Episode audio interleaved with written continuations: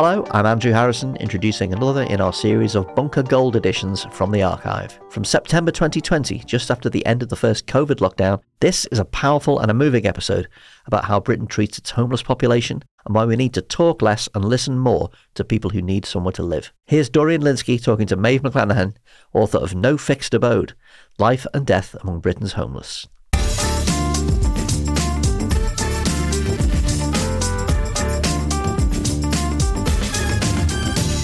Hello, I'm Dorian Lynskey. Welcome to another episode of the Bunker Daily.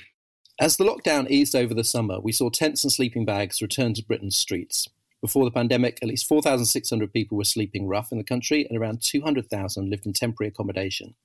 Those people don't just fear COVID 19. Every year, hundreds of homeless people slip through the supposed safety net and die in ways that could have been prevented. Until recently, those deaths were not even counted.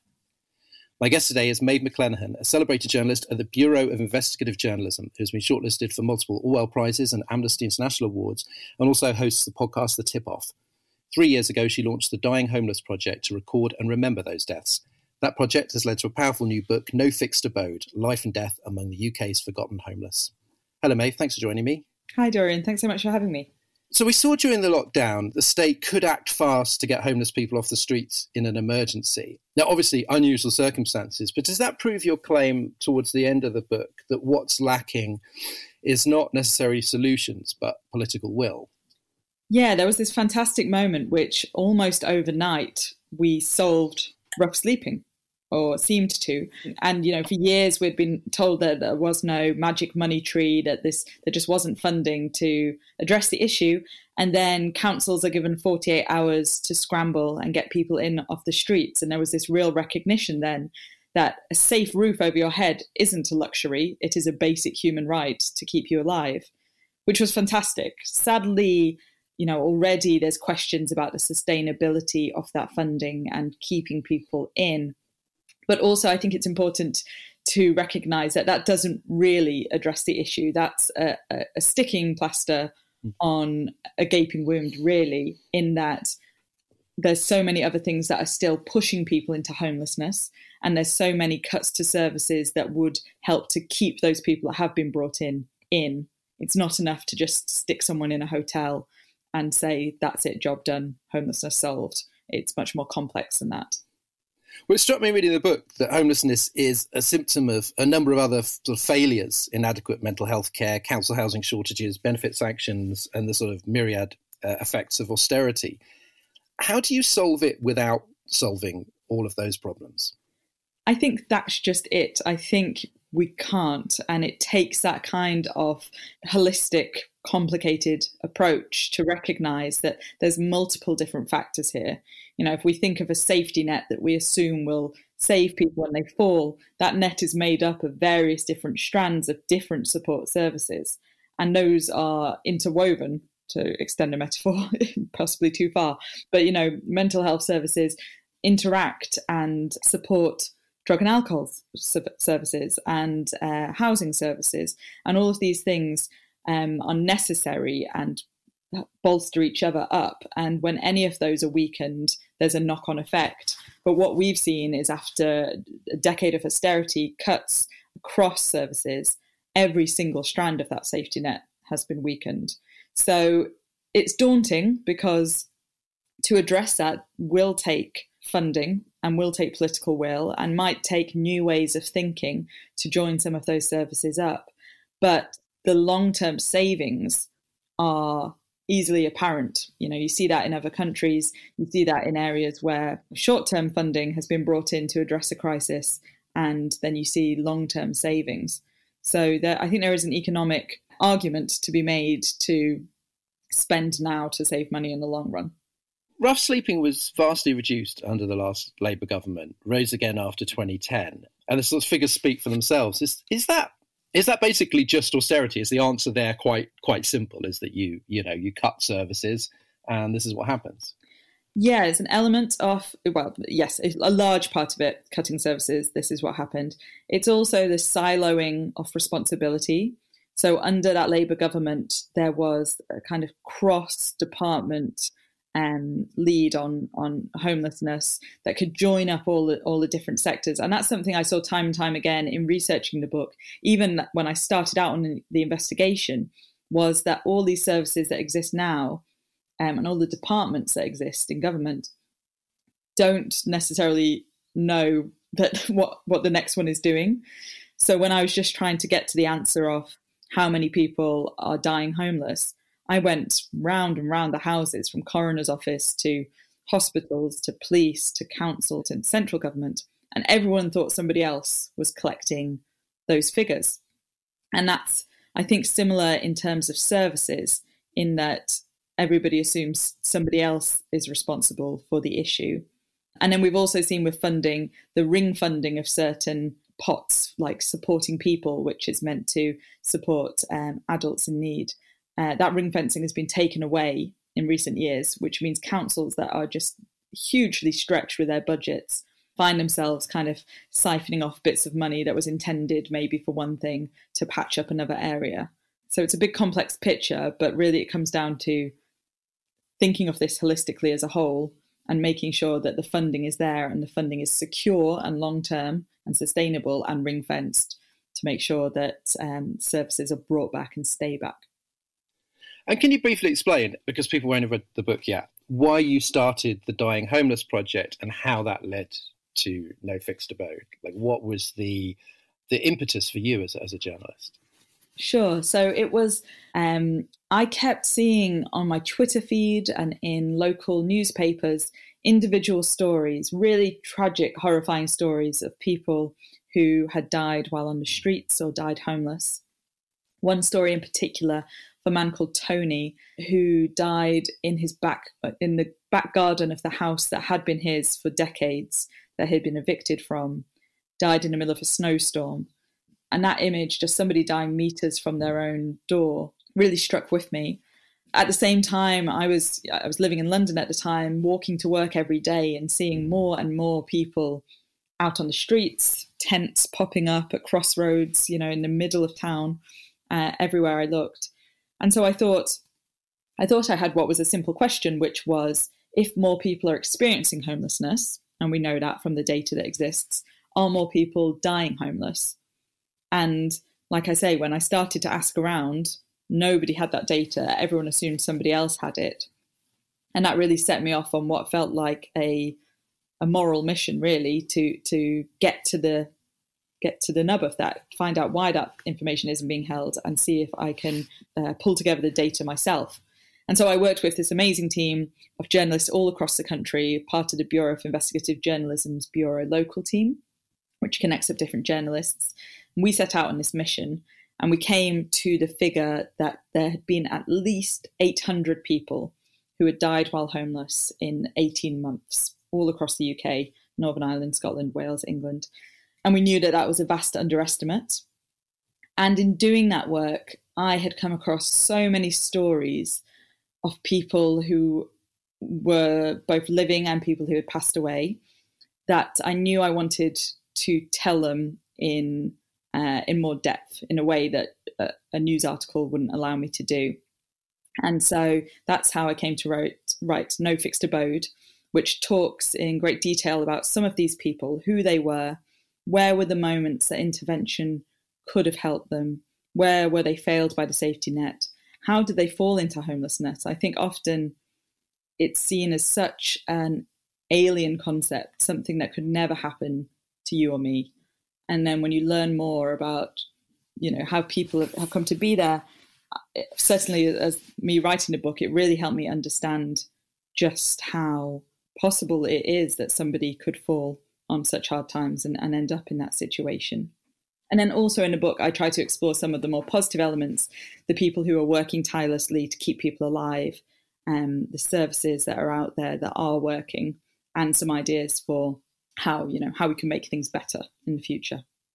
Well, you tell some of these life stories, but it's also quite a personal book about your own sort of investigative process, I suppose your learning process. Why did you? I mean, there is a, there's another version of this book, I suppose, which would be much more, which novelistic or documentarian. Mm-hmm. Why did you decide to make yourself and your own sort of discovery process part of the story? Yeah, that was something I grappled with at the start. Um, initially, I was thinking to do this kind of fly on the wall, you know, I am not there. Um, we just tell the stories of, of people.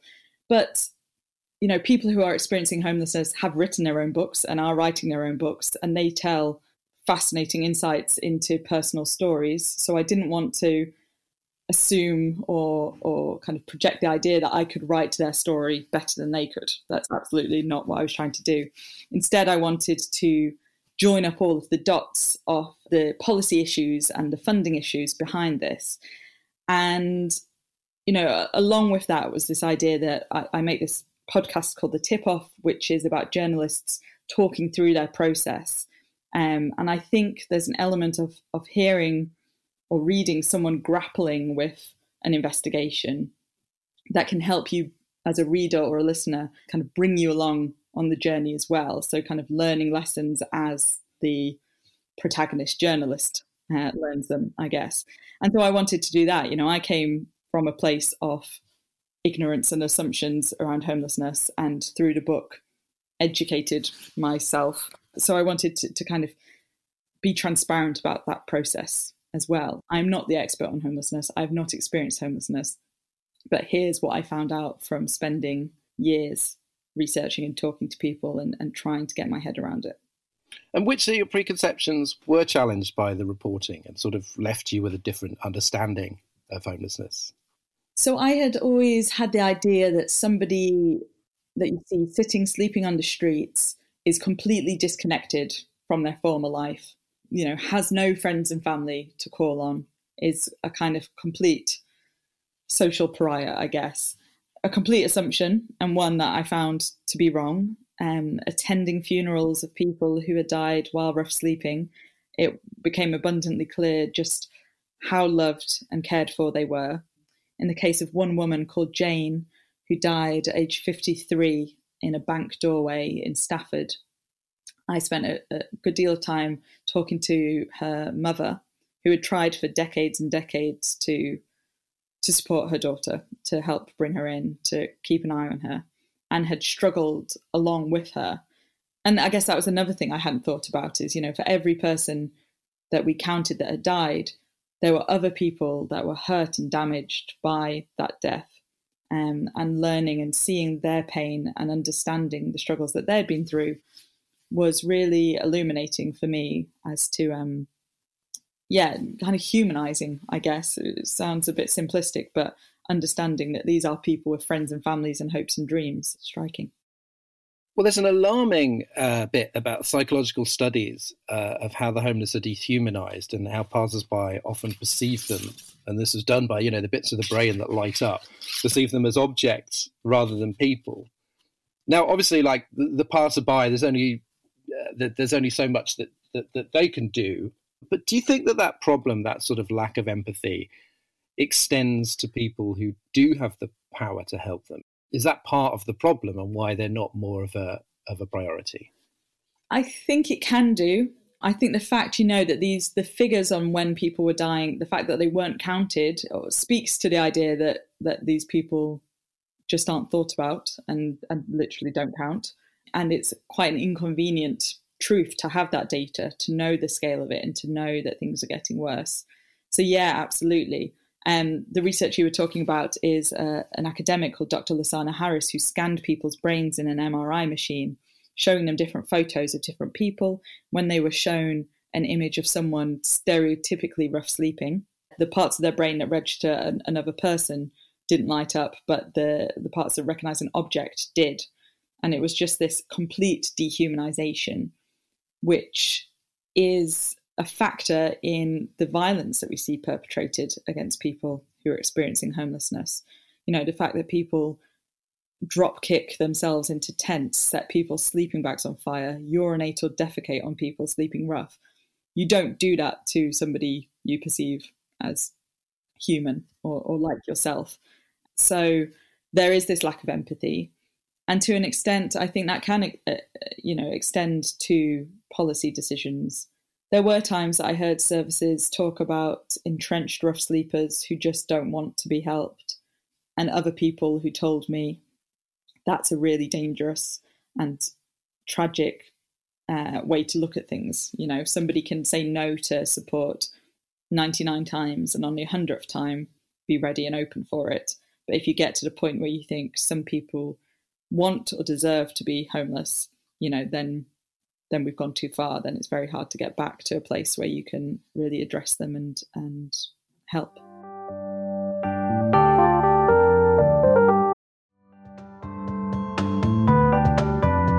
You do talk about people. There are some people who are who are um, homeless for years or, or decades, but you're saying that, that what then happens is that essentially people think, well, they're beyond they're beyond help. That after a certain period of time, they just go, this is the life they've chosen. Yeah, and in some instances, you know, being given help and given support and rejecting it or finding ways to pick holes in it or, or whatever. But yeah, like a lot of people told me, it's perseverance can be the key. It's making sure that the services are there and ready for somebody when they are ready to take them up. And it's a sense of, you know, if you've been let down by the system time and time and time again, you need to rebuild trust, or else why are they going to believe that the next hand that reaches out isn't going to drop them just like the last 10 did? So, yeah, it's about rebuilding trust, perseverance, and having the spaces and the support that you know is going to be there long term to entice people into that help. And, you know, in a way that the Everyone In campaign that we saw during the, the lockdown, during pandemic, has has seems to be working well in that it's brought people in and once they're in you can start to address those issues and build that trust in a way. And you know i've been hearing stories and reading stories of people who who said you know i could, I could never have imagined myself sleeping inside again and here i am addressing my addiction needs or mental health needs and ready to to take up a placement if there is one for me well, that's, I mean, I think a really startling thing is that is that these sort of bureaucratic catch twenty twos where you you might have multiple problems and one can't be they can't do mm-hmm. anything for you on one until you've solved the other. But of course, you can't solve the other until you've solved the first, and that they're all sort of running running in tandem. And mm-hmm. then when in the more sort of I suppose the the opt- more optimistic uh, stretch of the book towards the end, when you're looking at, at solutions talk about the housing first scheme, uh, which has been effective in countries like Finland. Mm-hmm. And reading it, I was like, this doesn't seem like sort of some wildly utopian idea. Can you explain what it is and then why it isn't being pursued here?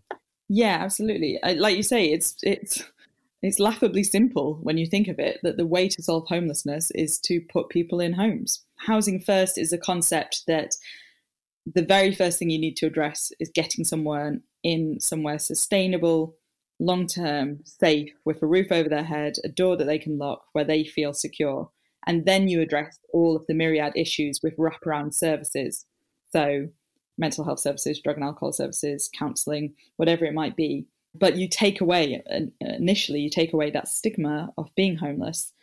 And then you have someone in a safe and secure place in a space where they can address those other issues.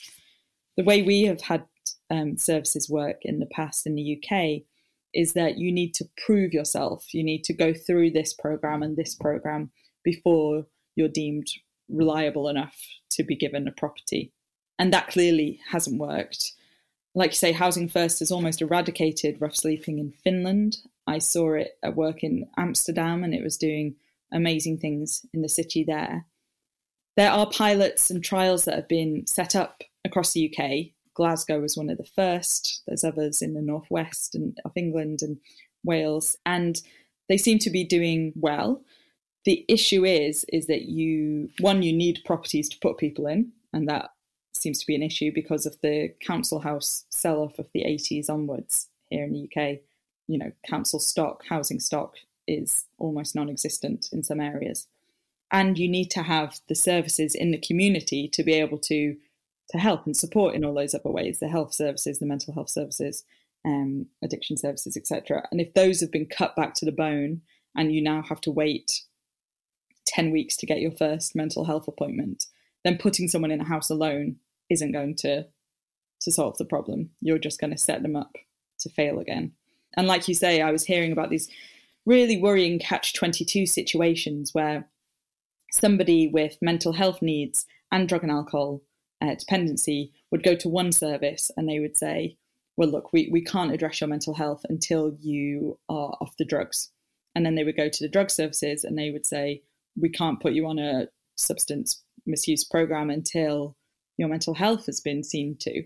And so literally they're they're stuck between a rock and a hard place and have nowhere nowhere to go. So until all of those things are solved, you know, housing first works on paper in the UK, but there's elements that need to be addressed if it's going to work properly.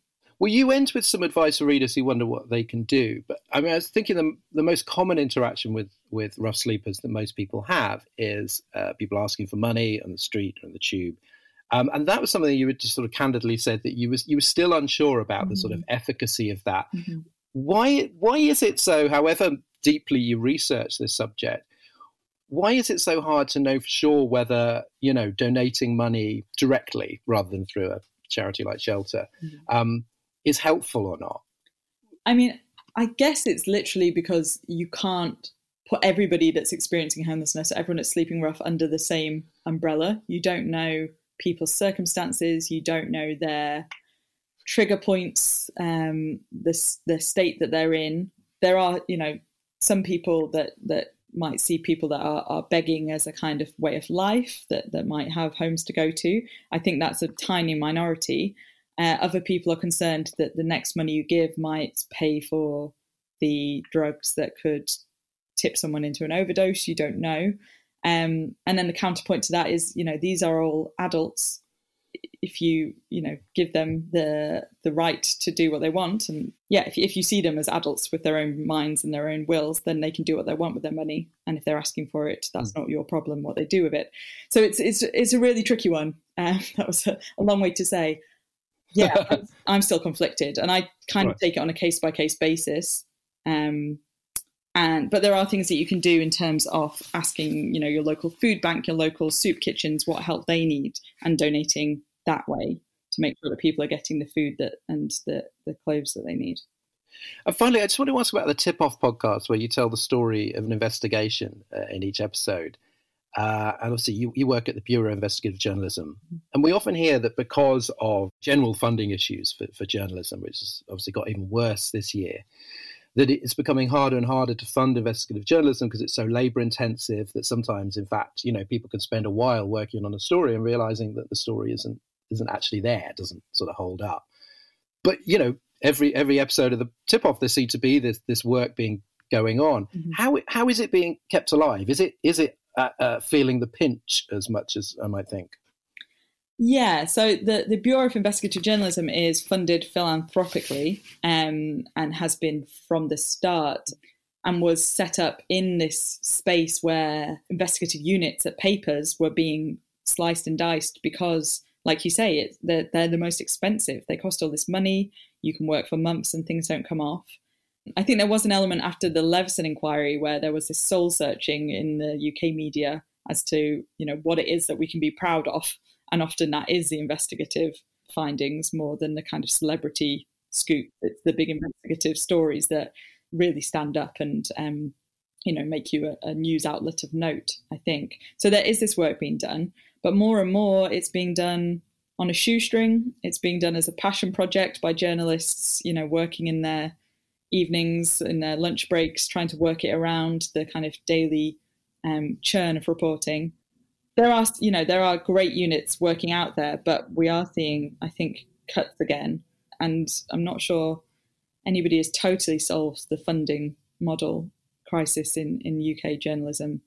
What I try and do with the tip off is to lay out just how much, work goes into it, because you know, personally as a journalist, I was getting infuriated that people can either dismiss things as fake news because they don't like the findings, or um, you know, you see cat gifs and and uh, clickbait stories going viral when the thing that you've worked on for a year and have sweated blood and tears yeah, yeah. is being ignored. So I kind of wanted to give a, a platform to explain just how much work goes into getting the exact decimal point right in the 14th paragraph that you probably won't even read to, but you know, we have labored over it and it is fact checked and you can re- rely on it to address that kind of one distrust in the media and two kind of flippancy that this is easy. You just make up a story and you write it and boom, you sell papers.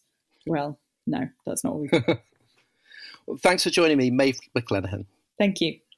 No Fixed Abode is out now, published by Picador, uh, and the tip off is available through your usual podcast channels. The Bunker Daily comes out every Monday, Tuesday, Thursday, and Friday, with a full length weekly episode every Wednesday. Thanks for listening. Take care. We'll see you next time.